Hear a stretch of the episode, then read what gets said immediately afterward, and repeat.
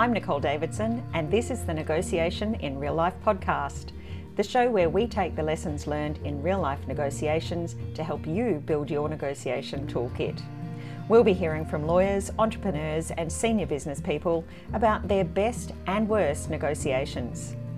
Negotiation is one of the most important skills for success in business and in life, but it's a skill we are rarely taught. For many of us, we develop our skills purely through trial and error. We see what works, discard what doesn't, and if we're lucky, we'll have a few good mentors along the way. In this podcast, we're going to give you access to an even greater range of negotiation mentors.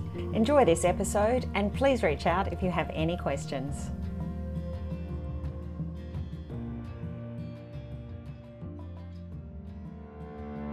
In this week's episode of Negotiation in Real Life, I speak with lawyer Theo Kapodistrias. Theo is a multi award winning lawyer, having worked exclusively as an in house counsel throughout his legal career. Theo is the inaugural General Counsel for UpGuard and previously was a lawyer at the University of Tasmania. In addition, Theo is a non executive director of both Business Events Tasmania and the Association of Corporate Counsel Australia. He is also the Tasmanian Divisional President of ACC Australia.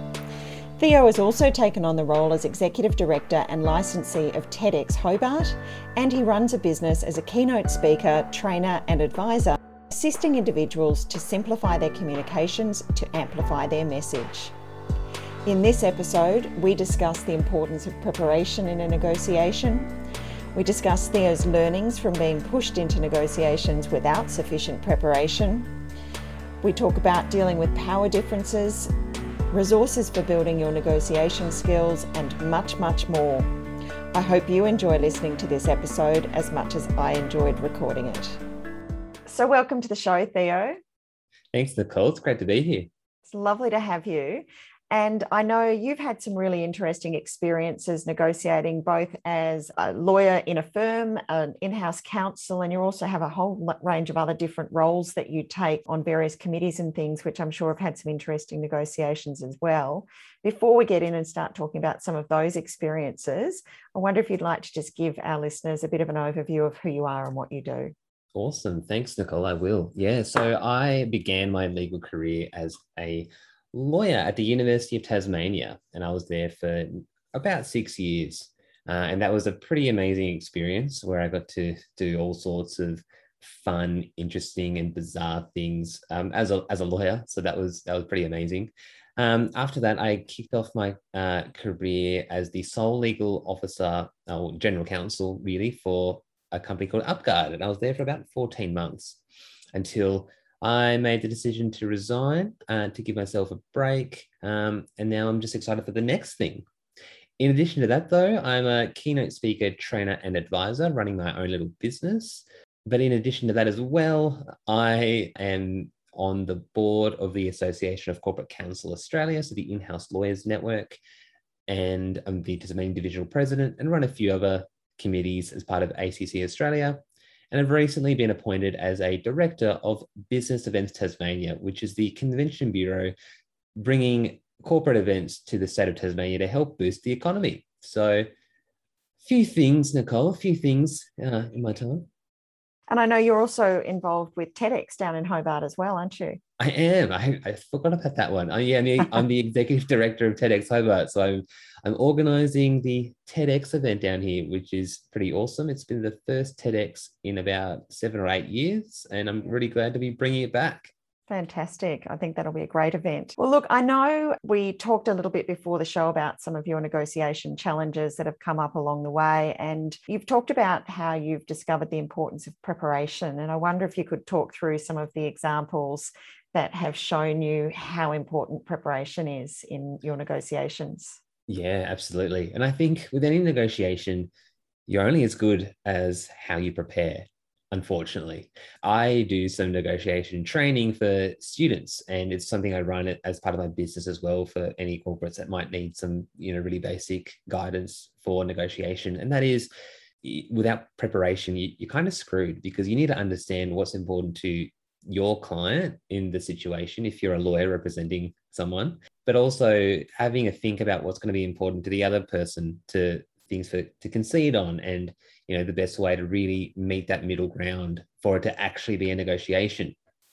So um, the the story that i'm thinking of is one situation where i was a lawyer for the uni at the time representing an academic client who'd received a significant amount of government funding for a renewable energy project you know I, i'd looked at the uh, funding agreement and I provided some internal advice to my, you know, I guess client business partner. And I said, look, you know, there's a few things that are, are going to be a problem, and we need to like take this to, you know, the government to let them know, you know, these are the things that you know aren't going to be acceptable from our end. And the government had the opportunity to review it, and they wanted like into a discussion about it. But I hadn't looked at it for you know a couple of weeks at this point so i couldn't remember everything then you know my client burst into my office because she was in the area and she said Theo, in 10 minutes, I'm about to jump on a call with the feds. Why don't you come along? We can have a chat. I thought, oh, okay, well, what are we talking about? She's like, oh, it's just to be a nice little chat.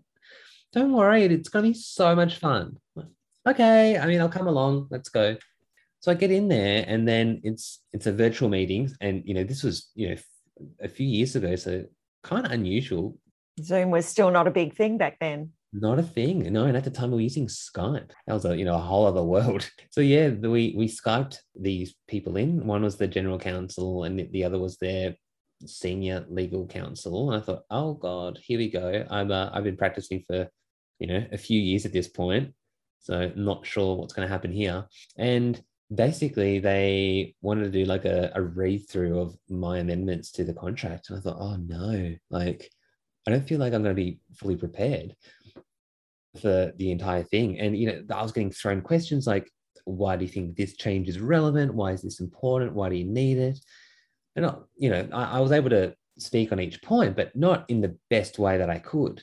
I, I obviously under, understood the reasoning, but not having done the work and not even remembering some of the changes I've made put me in a really not, not a great position and not a great position for the university at the time either. Would, would it be fair to say that in a case like that, although, as you said, you, you understood the reasoning, but because of the lack of preparation, you weren't, weren't able to convey your perspective as confidently and cleanly as would have been better in, in convincing them?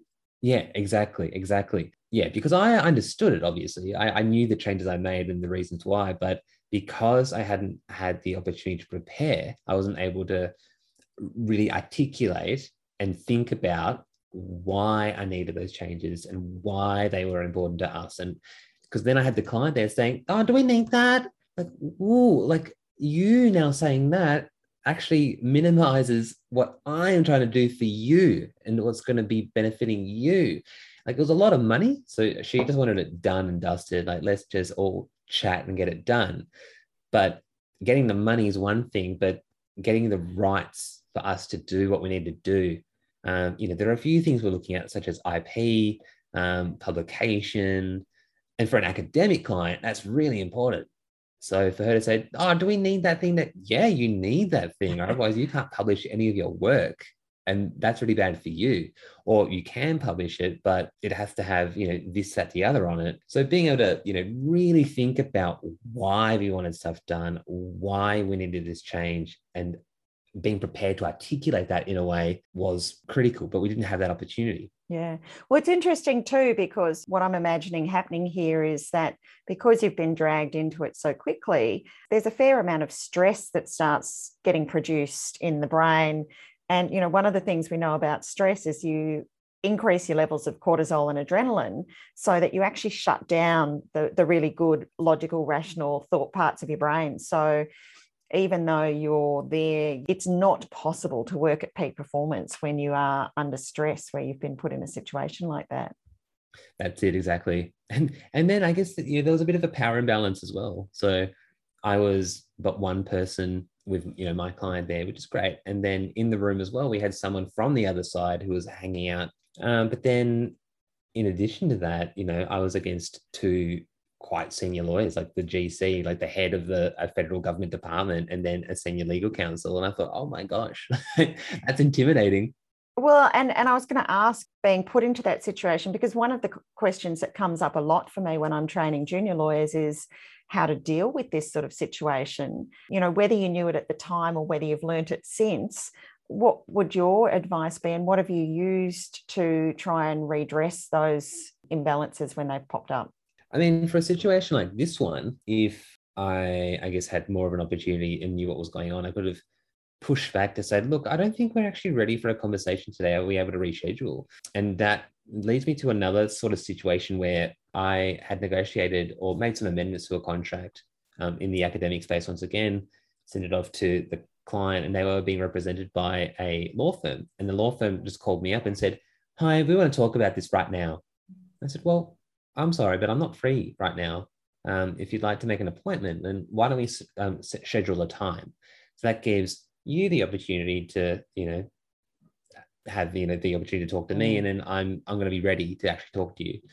Um, and that happened a few times with that that particular client. It was a partner at a law firm, um, and they just said, "Look, yeah, we're, we're representing um, this agency. We understand you're representing the university, and we want to talk to you right now." I'm like, "Well, that's great, but I'm not. I, I'm actually about to jump into another meeting, so I don't have time." Mm. So having the opportunity to push back and schedule it to a, an appropriate time where you're both comfortable rather than it being convenient for one party and not the other. Yeah. There's an imbalance there. I mean, something else that could have been done is if I really wanted, you know, uh, to level things out, bring someone else in. So mm. then there's two people against two people. But you know, I'm I'm pretty comfortable by myself and I didn't need anyone else to support me in that. I just needed the time to figure out what are we actually asking for here? What are we doing? Yeah. So for me, the greatest thing would have been time. So if I had more time, it would just would have been ideal. Yeah, I think that's the the thing, and I think having the courage to actually do what you've done in those subsequent cases and say it's not a good time now. I'm not available. Whether you have a legitimate reason that you are busy, or even if you're not busy and you could do it, it's still a good idea to buy that time. The one thing I'd add though is it's actually a really good thing to ask them if they've got any specific concerns that they want to address when they meet with you so that you can really improve the quality of your preparation and make sure you've covered those. And I think that's one thing that a lot of people miss. It's easy to reschedule, but to actually go, give me a bit of guidance as to where I'm focusing can be quite helpful. Once again, if it's being used as a intimidation technique, you can just diffuse it really easily by pushing back and seeing what they say. Mm, absolutely. It's it's really just about that agenda setting. Mm. So why why are we actually meeting? What do you want to talk about? Because we don't need to talk about anything. You could just make further amendments and add comments into the document. But by calling me, you clearly want to talk about something. So what is it? Even well, just- and this is an interesting thing too, because I find lawyers particularly do a lot of their negotiation back and forth on the papers. Yeah. I find that that's perhaps not the most efficient way of doing things because there's very little discussion around interest and it's a very yes no type of negotiation. So I actually really love it that a lawyer will actually pick up the phone and call and say, Can we actually talk this through? Because I think it's a more efficient way for the client to get an outcome. And, you know, you're an in house counsel in this situation. So it's not costing your client per se, mm. depending on how your department bills itself. But certainly for the client on the other side, they're probably paying hourly rates for these people. And it really surprises me sometimes how much time is taken going backwards and forwards on emails, which take quite some time to craft to convey your message very easily. Um, rather than just picking up the phone and having a conversation. I agree. Like I love being able to have a like a meeting to discuss things because you can get through it quicker and then you get to understand the motivations behind it. So you could say, oh no, like to me that's unacceptable. But then when you hear the other side to say, well, we actually really need that because it's a you know federal government requirement. It's um, a protection here. It's because of the you get a full picture. You get the full picture, which is really important. Yeah. So yeah, being able to just have a conversation about it, pick up the phone or jump on a Zoom is great. But yeah, often often it's about scheduling it in though and being clear about why you're meeting. So once you get those steps in place, it makes it much easier. Absolutely. And I think, as you said, the agenda is a piece that's often missing, not just from negotiation meetings, but from a whole lot of other meetings. Every meeting. So that's a whole different um, topic of conversation. I know one of the other things that you've talked about, and you know, one of the common challenges that comes up for people is where you get somebody who's really stubborn or either doesn't engage in the negotiation or just refuses to budge. And I often say I've had cases in the past where I come back and I say, Oh my God, there's this giant bruise on my forehead from where I've been banging my head on the brick wall. What experiences have you had with that, and how have you maneuvered around those sort of situations? But one that comes to mind is at my most recent role, we were negotiating, and this has been going on for before I'd even started with the company. So it had been going for several months, uh, and then I got brought in to kind of close it out, like just settle it, just deal with it. And I thought, yeah, we can do that easy. So I went through the agreement again, made some amendments, uh, and then we sent it back and then said, look, we would love the opportunity to have a conversation about this just so we can finalize, get all the sort of outstanding issues sorted, and then we can move on and hopefully we can work together, which is what the intended goal is. So the company I used to work for was a cybersecurity software company, and the client was about to purchase it. So they're a really large international company. So they re- they requested that we use their paper, which was giant. I think it was 200 pages. Were they American by any chance? They were American, very American. So a lot of capitals, a lot of like one sentences in capital letters. Just, and not much white space on the page. No, none, none at all. Uh, it was amazing. So uh, I was pretty fortunate that prior to me looking at it, our external counsel was playing around with it. And but then when I started with the company as their first in-house lawyer, they said, "You deal with it," and I said, "Great, love this." Did my thing. So we send the agreement back. I provided like a bit of context as to some of the outstanding issues and why they were important to us. And then uh, we had a meeting, and the meeting was at 1 a.m. my time. So that was really fun. So a bit of a back foot for me because, you know, a bit tired, a bit sleepy. Yeah, the circadian okay. rhythms aren't quite in the right spot for negotiating. Not quite right. Not quite right. I was there in my giant hoodie uh, sitting here at my home office desk, and I thought, all right, here we go. Logged on, uh, no one's camera was on. It was all just very weird. And then uh, the lawyer jumped on and she said, What is this? What are we doing? I haven't looked at anything. I don't know. And like, okay, great. Hi, you know, I'm Theo. I'm here from, you know, we're here to discuss this software licensing arrangement and I ran through what you know the issues and some of the outstanding points and why I made a change. And at every point, she would say, "I'm going to stop you there. We can't accept that. We can't accept that, and we're not going to accept that." But there was no why they couldn't accept it. No, no. But then I'd ask the question, "Why not? What's what's stopping you from being able to accept this uh, amendment?" We just can't, and that's it. So at every point, it was brick wall, brick wall, and it kept going. And this went for an hour and a half.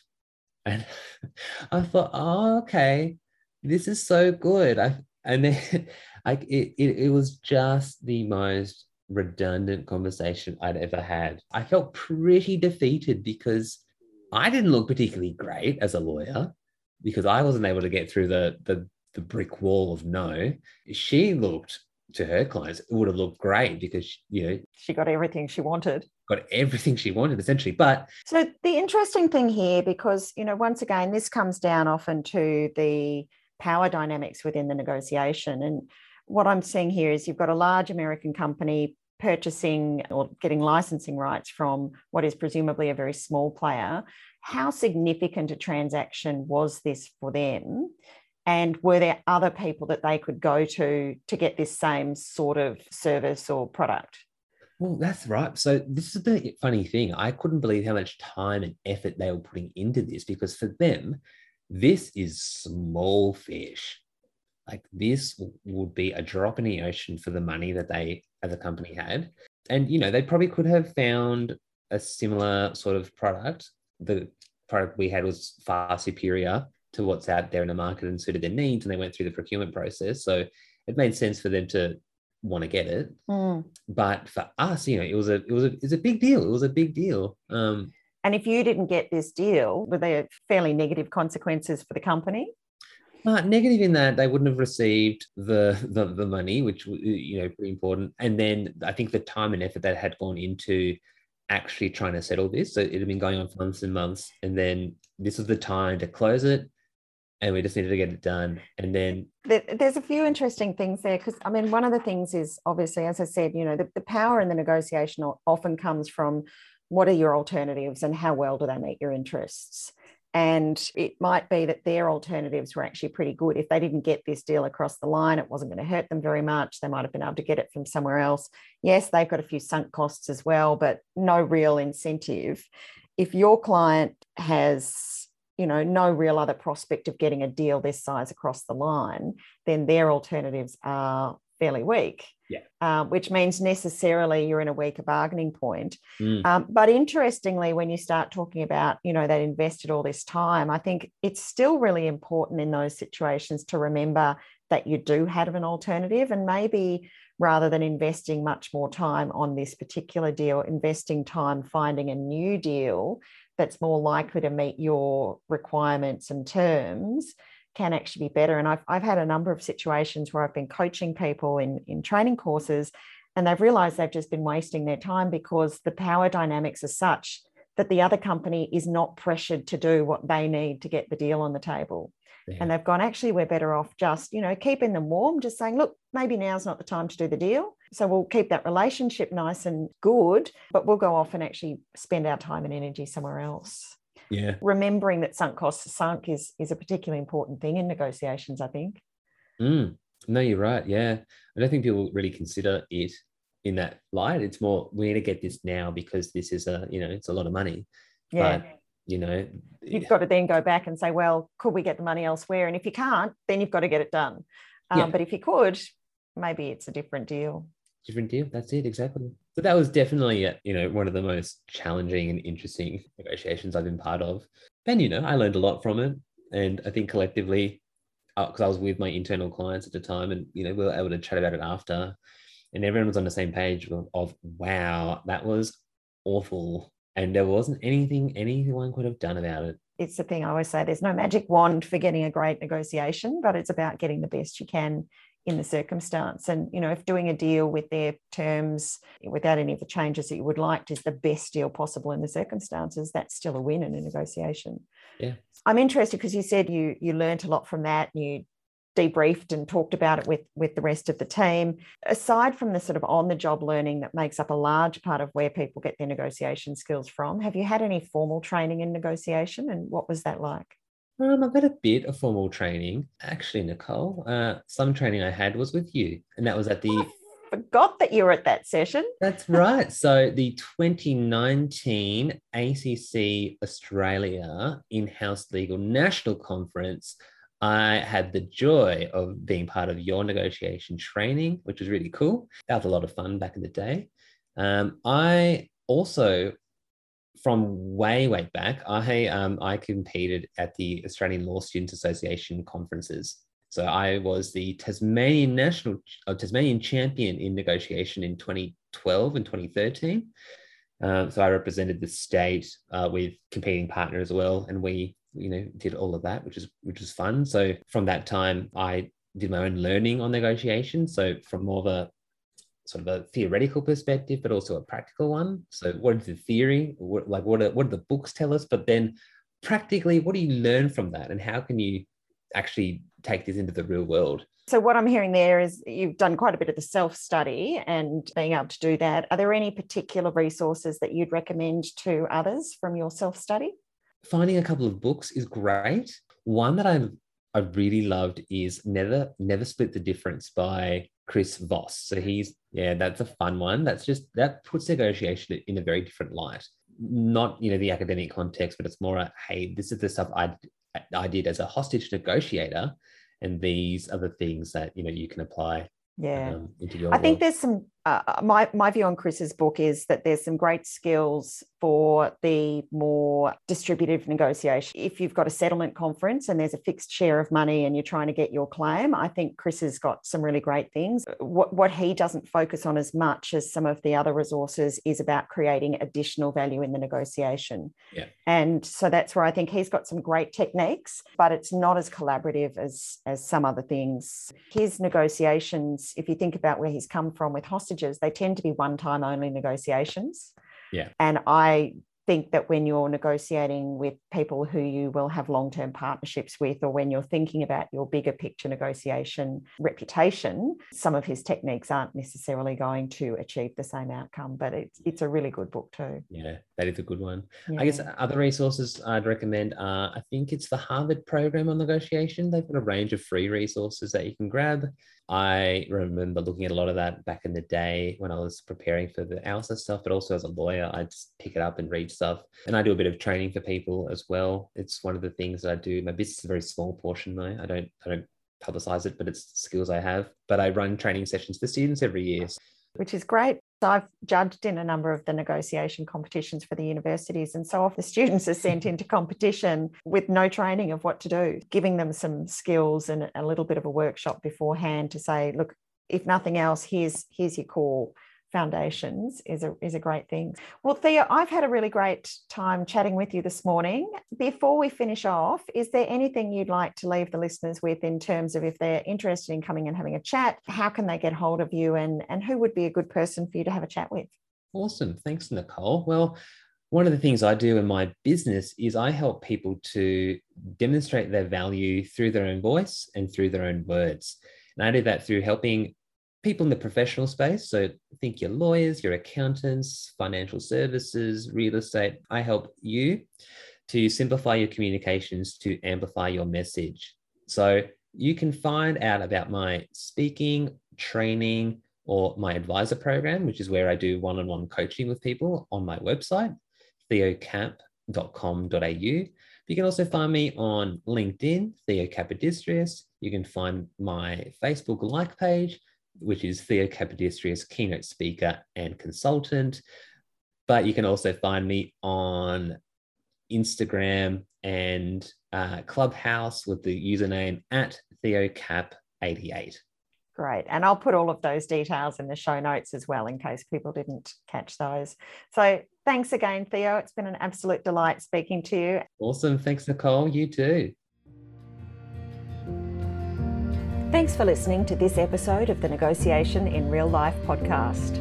If you've taken away some great tips from this episode, I'd love to hear about it, so please connect with me via my website or LinkedIn. If you're enjoying the podcast and would like to learn more tips to improve your negotiations, head to our website, nicoledavidsonnegotiation.com.au, where you can follow my blog, watch presentations, and download resource sheets. And don't forget to subscribe to the podcast so that you get every episode as it comes out. If you have an interesting negotiation story that you'd like to share with my audience, head to the website and complete a guest application. Until the next episode, happy negotiating.